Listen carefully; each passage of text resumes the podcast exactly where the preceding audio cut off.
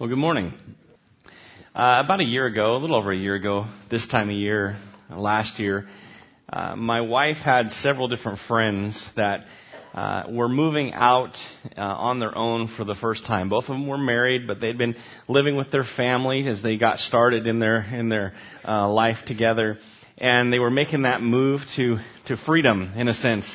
Uh, young couples uh, starting out on their own, and, and Caitlin and I uh, of course, being fairly newly married ourselves, were were kind of, uh, you know, we we were excited for them because we had just kind of gone through that ourselves. And and one of the things that uh, happened during that time was one day I came home and all my furniture was gone. All right, maybe that, maybe not exactly like that. Uh, but I came home one day and my wife wanted to give away my furniture. Uh, she didn't like my couch very much that I'd had for several years, that I'd grown very fond of, that I'd uh, uh, actually had gotten for free from somebody one time when I didn't have a bed and I had had to sleep on it because I was a poor college student and had been through a lot together. And she wanted to give it away. And she wanted to give away our dresser and our table and our coffee table and my my uh, um, oh, I can't remember the, the kind of like a coffee table, but they, uh, you put your feet up on them. Ottoman? Ottoman. And, and uh, it caused a little bit of a disagreement within our relationship. Um, you see, my wife comes from a family that is very generous. And if any of you know my wife's uh, father, Fred Klinkabel, he, they've attended church over here at Southside in the past. You know, he's a very, very generous man. And, and, and so my wife picks up that same kind of uh, personality. Uh, she she's a generous person, and so when her friends had need, she saw an opportunity to get new furniture. No, no, no. Really, she knew that we had the ability and the to, to go out and replace the things that we might give away. And so she wanted to be a blessing to her friends. And as a result, we, we were. We were able to give, uh, give away some of the furniture that we had. And, and uh, it was a blessing uh, for her friends uh, as they started off having a place to sit down. Something as simple as a place to sit down.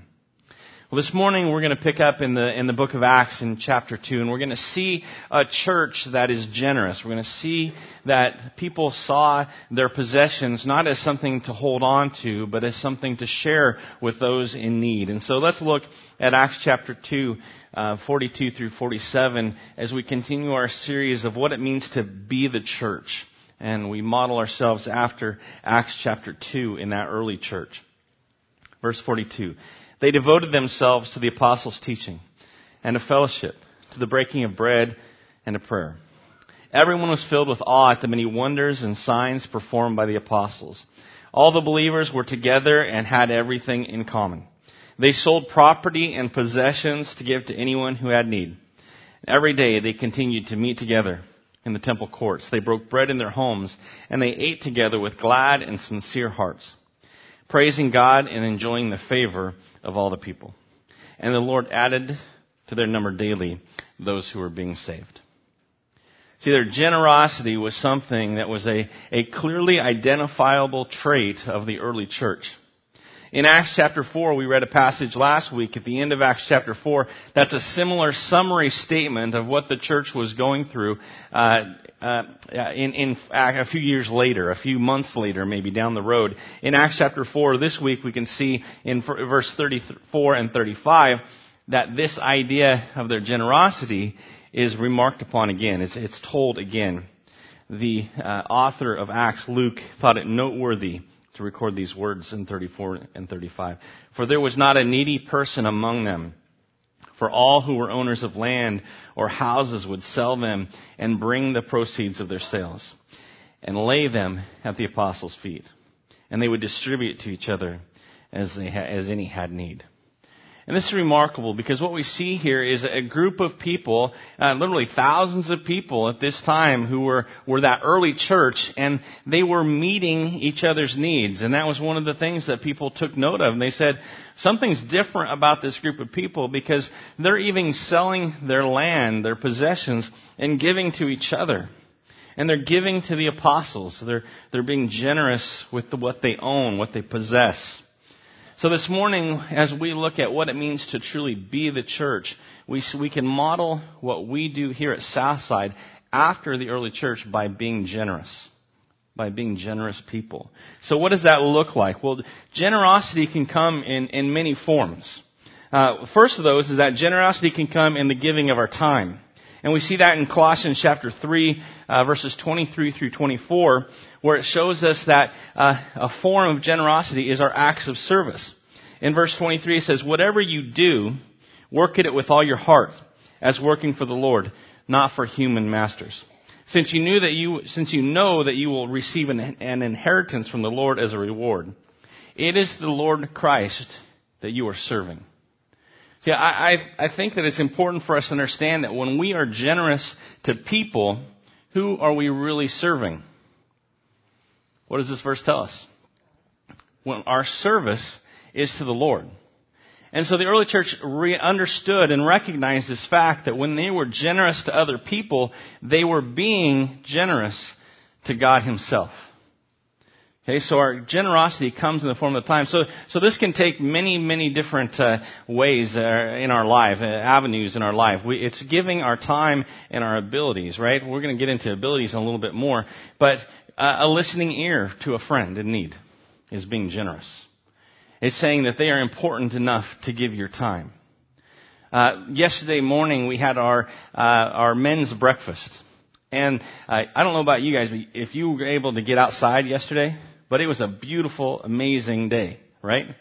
And those men, I'm so proud of them because they took time out of their morning, their beautiful morning, and they came down to fellowship together. That's being generous with your time and giving our service to the Lord.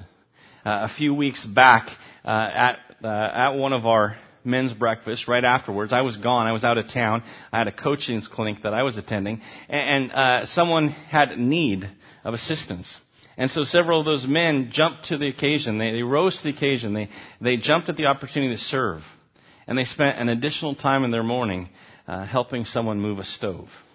Okay, those, that's what I'm talking about. Being generous with our time, being generous with our service is serving the Lord and is a part of the act of giving. The second one is giving of our abilities. In 1 Peter chapter 4 verse 10 it says, each of you should use whatever gift you have received to serve others as faithful stewards of God's grace in its various forms. And I, I love this because in, in, especially in 1 Peter 4.10 there, it shows that, that we are to be stewards of our abilities. And often we think of stewardship as financial stewardship. We need to give, we need to tithe, we need to uh, be generous in that manner. But this verse says that our stewardship is also of our abilities. Uh, our, our time is a resource. Our giftedness, our talents, the, the things that God's given us that we do well are a resource to be shared and to be given.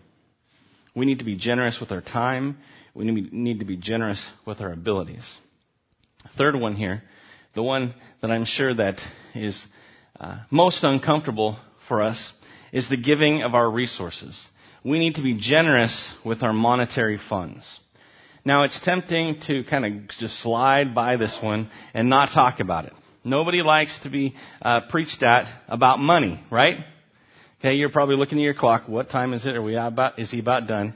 Right? We don't like it. I, I, honestly, uh, I'm new to to being a, a, teaching pastor, and so I haven't had a lot of opportunity yet to teach about money, uh, and it's frankly not something I'm looking forward to. but Jesus Himself spent a lot of time talking about the use of our funds and how we spend our money and how generous we are with the financial resources that God has given to us. And so there's an expectation that God has placed upon us. In Proverbs chapter 3 verse 9 it says to honor the Lord with your wealth and with the first fruits of all your crops. The first fruits. And, and, and I just want to highlight this this morning. We could talk about giving a lot for weeks. We could, we could, I'm not going to do that, but maybe someday, right? Uh, but not, not right now. But we could talk about a lot. But what I want to highlight here from Proverbs is that when we honor God with our wealth and our, our monetary resources, it says it comes from what portion of our income? the first portion. Right? It's really tempting for us to give what's left over. And I don't know about you, but at the end of the month, there's not much left over. And yet that seems to be the common characteristic of giving today. But God expects us to give from the first, from the best. Being generous with our money is important. And we see that reflected in the early church when they gave their possessions. And, and, and we see that in the book of Acts where people were honored because of what they gave financially. And they sold their possessions. They sold pieces of property. They sold uh, things that they owned. And they brought that money and they helped support those who were in need. Giving is a spiritual discipline. And it's, it's difficult. It wouldn't be called, again, a discipline if it didn't take effort for us to do it. Uh, giving is the mark of a mature believer. These things are important for us to understand if we want to be generous because it'd be really easy. It's really easy for me to say, you know, I give a lot of my time. And so I don't need to give of my resources because I'm already being generous over here. That's not what God calls us to. Right? It would be really easy to say, you know what, I've devoted my, my whole life to serving God, my profession even. Okay, I've sacrificed. Maybe, you know, if I, if I would have uh, earned an equal degree out there in a secular world, in the business world, I'd be making a whole lot more money than I would uh, preaching or teaching or working with kids. Right? So it's easy for me to say, well, I'm giving him my abilities. I'm giving him my giftedness. I don't need to give him my money. But that's not what he's called us to. He's called us to be generous in all three of these areas. It's a combination. Being generous with our, our time, our service, being generous with our abilities, the gifts that God has given us, and being generous with our resources, our monetary funds. We need to honor the Lord in all of those areas, from the first fruits of our crops. So, we've talked a little bit here, we've discussed a little bit about what it looks like from our time, our talents, and our resources. But I want to take a step back and say a couple things about what generosity is not. Okay, we looked at what it is a little bit, what it is not. The first one is that generosity is not about an amount. Right? It's not about an amount. It's not about a set amount of time that we need to give. It's not about a set amount of, of our resource, our abilities that we give, or not just a set amount of our money that we're to give. And this is illustrated best in Luke chapter 21, where we see the story of a widow, the widow's mite. You probably are familiar with this story. This story is, tells us how uh, God expects a sacrifice. Not an amount, but a sacrifice. We had a, a saying at one of my past churches that was equal sacrifice, not equal giving. Right? We all are called to give sacrificially. We're not called to give a specific amount. And in Luke chapter 21, we see this story. Excuse me. As Jesus looked up, 21 verse 1, as Jesus looked up, he saw the rich putting their gifts into the temple treasury. He also saw a poor widow put in two very small copper coins. Truly I tell you, he said, this poor widow has put in more than all the others. All these people gave their gifts out of their wealth, but she, out of her poverty, put in all that she had to live on. See, whether it be two pennies or $2,000 or $2 million. It's about sacrifice. It's not, it's about our heart. It's not about amount. It's not about a total. So the first thing generosity is not about, it's not about the total that we give. Uh, I, I, saw this quote. I thought, I thought this was very appropriate. It says, anyone who thinks that they are, that they are too small to make a difference has never tried to fall asleep with a mosquito in the room.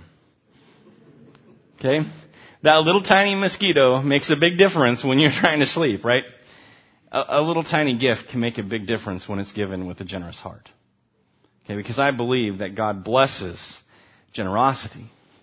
He doesn't bless a dollar amount. He blesses the gift of the heart, not the gift of the paycheck or the, the, the total on the check. What else is it not about? Well, it's not about recognition. See, in the early church, in, in the book of Acts, we see that people were doing this right and left, and, and the apostles were actually becoming kind of overwhelmed, and we see that, that, uh, that they actually had to rise up new leaders and appoint new leaders to help handle the distribution of some of the funds and to make sure that people got cared for, and that the needs were met of the early church, so that they could devote themselves to the teaching and to the praying and evangelism. And we see that there were men that were recognized for the gifts that they were given. In Acts chapter 5, we see a result of that. We see the story of Ananias and Sapphira. You might be familiar with this. I would encourage you to read it. We're not going to read the whole story this morning, but it comes from Acts chapter 5, verses 1 through 11, where Ananias and Sapphira saw people be recognized for their giving. And they had a piece of property that they could sell, and so they, they sold their piece of property, and they, they got a nice uh, amount of money for it, and they, they uh, were plotting together and they decided to give money to the church. And so they brought money before uh, uh, the elders and they said, here is our gift. We sold our piece of property and this is everything that we got from it. But they had got a good deal and they'd held back some of the money for themselves. So to make themselves look better, they said, it's all about, this is everything. And what happened to Ananias and Sapphira? Okay, the Holy Spirit used them as an example, right? And they ended up dying as a result of their deceiving. All they had to do was be honest, right? But they wanted the recognition. They wanted the pat on the back for being generous. And they could have been, right? They could have been generous with a portion of the funds, but their heart wasn't right. They were in it for the recognition. It's not about recognition. You know, just uh, sitting over here when I was listening to Doug, uh, I, this wasn't in my in my plan this morning, but he brought up something that I think is very important also when we understand giving. That it's not about punching our ticket, right? It's not about checking off a box in Matthew, or no, excuse me, in, in Mark chapter 10, there's a story of a young man who comes before Jesus and he, and he says, Jesus, what do I need to do to get in this eternal life that you're talking about? And Jesus says, well, you need to have followed the Ten Commandments. And the guy's like, yes, I've done that. check, check, check, check. All ten. I've done them all. I've kept them, I've kept them faithfully. And Jesus says, all right, now what's time for? You're pretty wealthy. Why don't you sell everything you have, give it to the poor, and come follow me? The young man walked away, dejected. Because he couldn't do that. He couldn't give up his, his wealth because he saw this relationship with God as, as a bunch of, boxes to be checked. Saying, I've done this, okay, I can move on to the next one. I've done this, and if I do all of these things right, then I get my reward. His heart wasn't in, it was for what he could get out of it. Right? He didn't have a generous heart. It's not about what we can earn, and it's not about punching our ticket to heaven. So how is generosity best expressed? And here I'm talking about attitude, not about action, but our, our attitude. How do we express generosity? Well, in 2 Corinthians chapter 9, uh, there's a, a passage here that I really like. And this morning I'm going to read this passage from the message. I'm not sure if you're familiar with uh, the message. It's a Bible, um, I hesitate to call it a translation. Uh, it's more a, a paraphrase uh, that I, I, picked one up here recently. I got it because I wanted something just for kind of a devotional reading. And uh, I, I, saw one recently, and I'd read a passage, and I liked it, and I thought that'd be really nice to read during my devotional time. I don't use it for study, but I, I the way that it told uh, the story of some stuff that was happening in the church. But in 2 Corinthians chapter 9, we're going to look at verses uh, 6 and 7. Verses 6 and 7. It says, Remember, a stingy planter gets a stingy crop. A lavish planter gets a lavish crop. I want each of you to take plenty of time to think it over and make up your own minds what you will give. That will protect you against sob stories and, and arm twisting. God loves it when the giver delights in the giving. I love that phrasing. God loves it when the giver delights in their giving. When we delight in our giving, we're not doing it out of, out of someone uh, convincing us, uh, arguing us to give, uh, telling us that we're not a good enough Christian if we don't give. It's saying that you gave from a cheerful heart. Right? so generosity is best expressed from a willing and cheerful heart. And it's also expressed with an understanding of why we give. You know, in, in 1 John 4.19, you're probably familiar with this verse too. 1 John 4.19, I've used it a couple times over the last several months. It says, we love because he first loved us. Okay, we love others. We love God because he showed us his love first. Okay, so we love because he loved. In Colossians chapter 3 verse 13, it ends with this. It says, forgive as the Lord has forgiven you. Okay, so we, we forgive because we've been forgiven. It's a lot easier for me to understand forgiveness because I have experienced forgiveness from God. Just like it's a lot easier for me to understand and give love because I felt God's love in my life.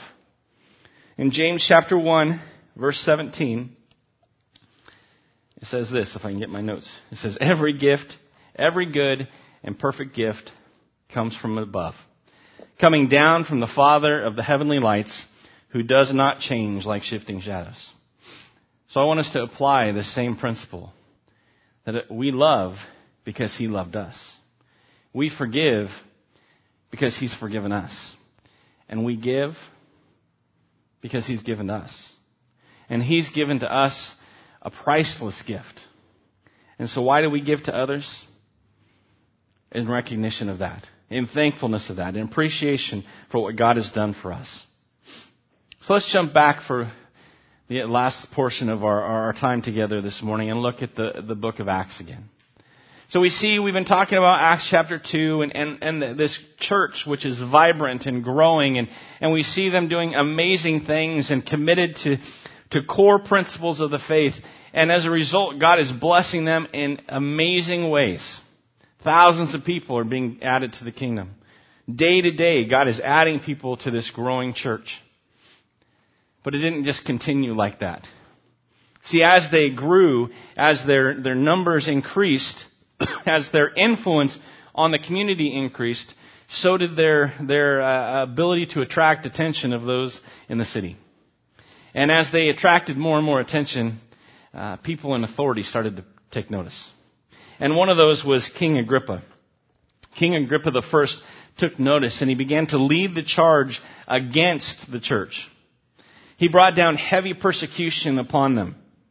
All the believers, including killing the apostle James in about 42 to 44 AD. Uh, James, the brother of John, one of the sons of thunder, one of those closest friends of Jesus, was put to death by King Agrippa as a response to this influence that the church was gathering. And so it wasn't long until the people uh, became afraid and they, and they started to scatter. They fled Jerusalem. And because of that, there was some good things that took place. The, the gospel went with them. But the people that were left were fractured and they were hurting. They were scared. They were persecuted. So here's what's amazing that took place is now that Jerusalem, this core that had started it all, that had been so generous and amazing with the believers as they began, started to be helped by the church of those who scattered and the church plants of the apostles the church responded. And as Paul and the other apostles planted churches throughout the Roman Empire, the new believers raised money to support their brothers and sisters in Christ who were under persecution in Jerusalem.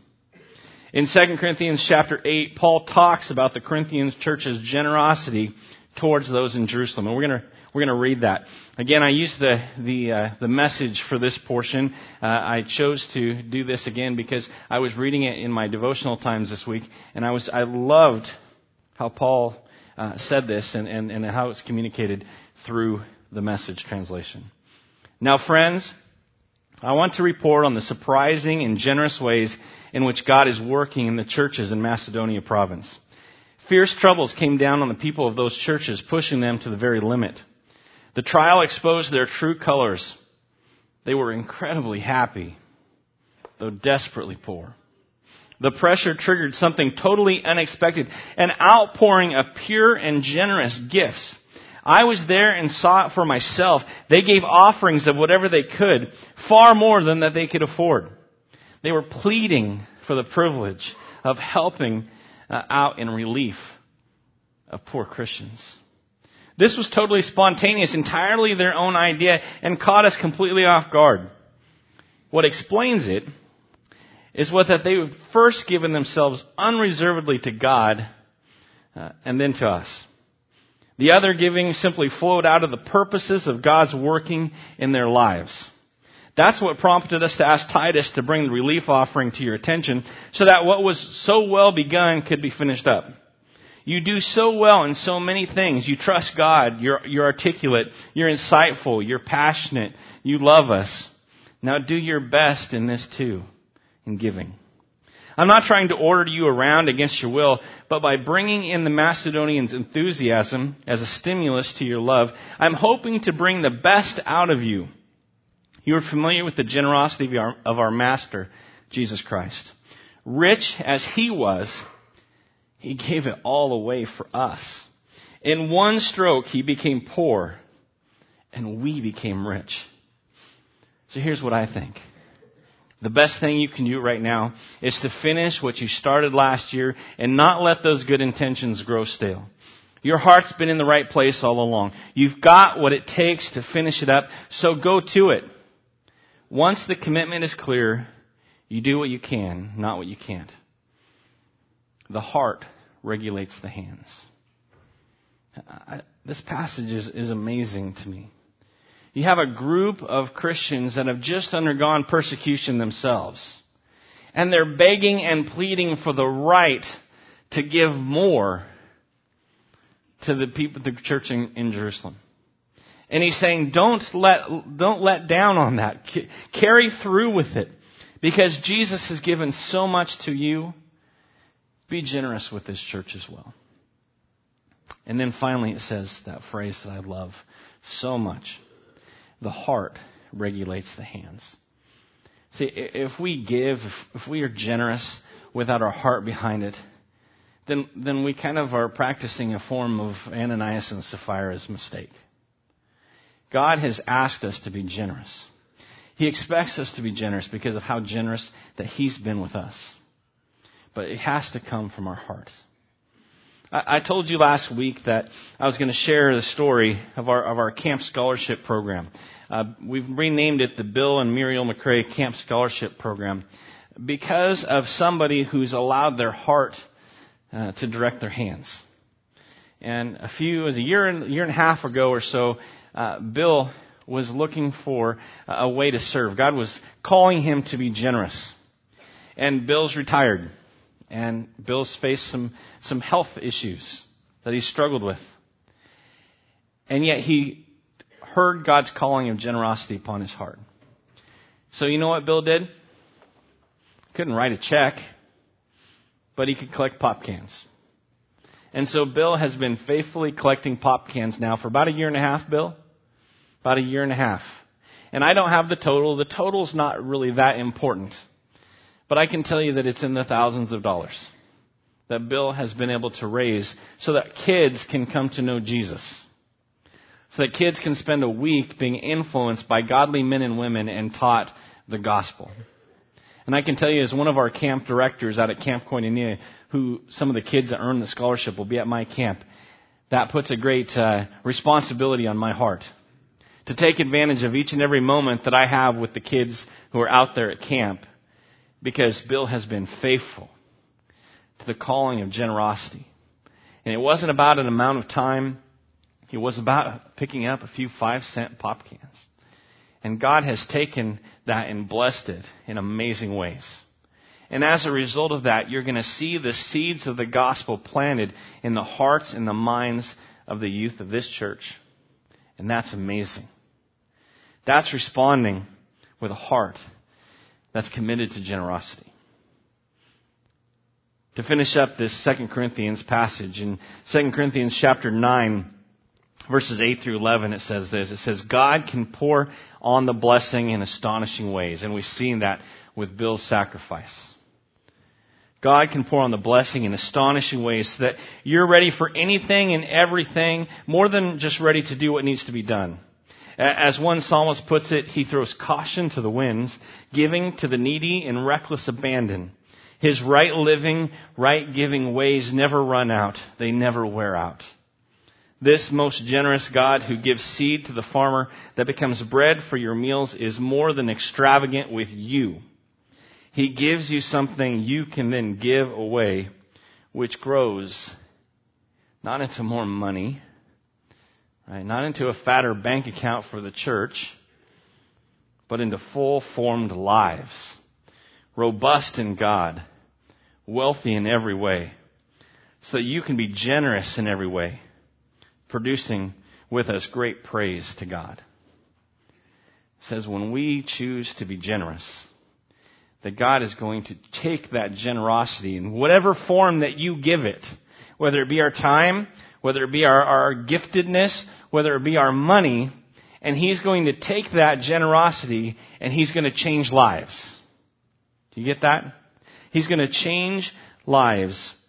It says He's going to take that seed and He's going to grow that seed of generosity into full formed lives.